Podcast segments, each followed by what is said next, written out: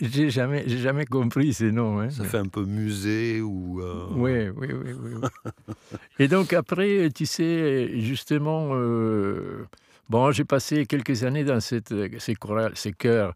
Et, et bon, on a fait quelques voyages euh, en, en Argentine, mais aussi au-delà. Bon, on est allé au Chili, au Festival des chœurs. Et vraiment, ça, ça c'était important parce que dans une chorale comme ça, qui est très populaire, si, si, on veut, on essaie de, bien chanter, bien faire les choses, mais à la fois c'est très très très populaire. C'est comme un découpage de la société que tu as dans. Bon, on est 30, 40, 50 personnes. Et vraiment, c'était mon école, c'était plutôt le, cette chorale. Ma première sortie, bon, j'ai beaucoup voyagé avec mes parents, ils aimaient beaucoup voyager.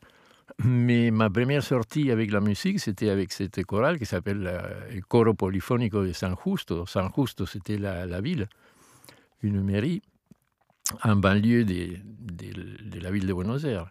mhm. Et, et- et là, c'était un grand voyage parce qu'on est allé au, au festival des, des- des- international des, des chorales à- au Chili, à Viña del Mar.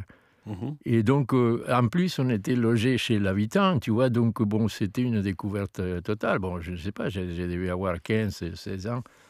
Donc, très formateur et, et, Donc, tu es, en chorale depuis que as quel âge à peu près? Euh, à, à 9 ans, quoi. Ah ouais, d'accord.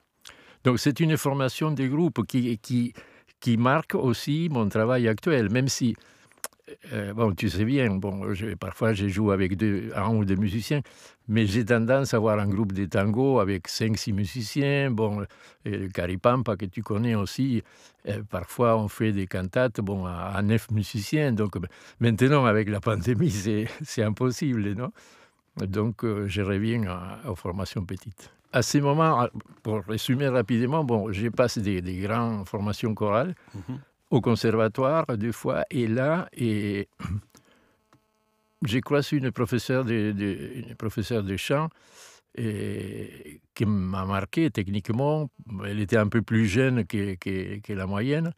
Elle avait travaillé en Europe, donc bon, techniquement, m'a donné beaucoup et euh, elle m'a préparé pour, pour autre chose, tu vois. Et à ce moment-là, elle me propose de rentrer dans une chorale de chambre. Déjà, c'était un autre défi parce qu'on était 12 ou 14, tu vois. Et donc, on était presque des solistes.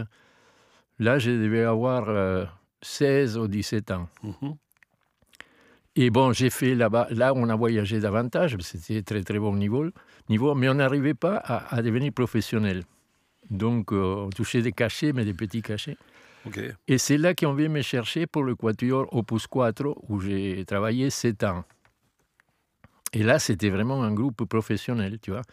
J'étais second ténor, là. Et, et là, c'est un quatuor vocal, tu vois. Et donc là, tu chantes dans des salles de spectacle ou c'est dans des églises ou c'est quoi Euh, le répertoire?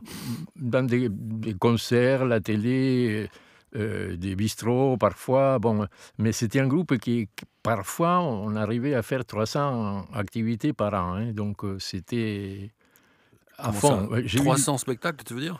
Pas nécessairement activité. Par exemple, on vient cha- euh, chanter chez quelqu'un, tu vois. Donc, tu fais un cachet. Bon, ça, on les comptabilisait comme une activité. Ok.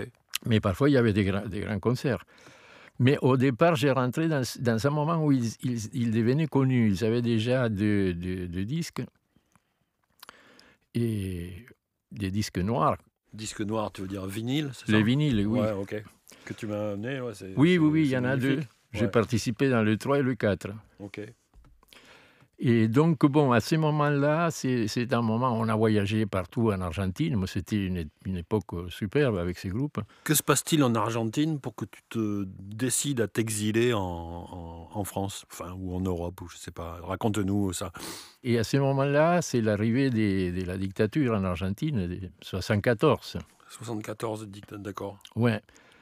Et la dernière dictature euh, qui était la plus dure, Donc ça, c'est une prise du pouvoir par l'armée oui, qui renverse le gouvernement.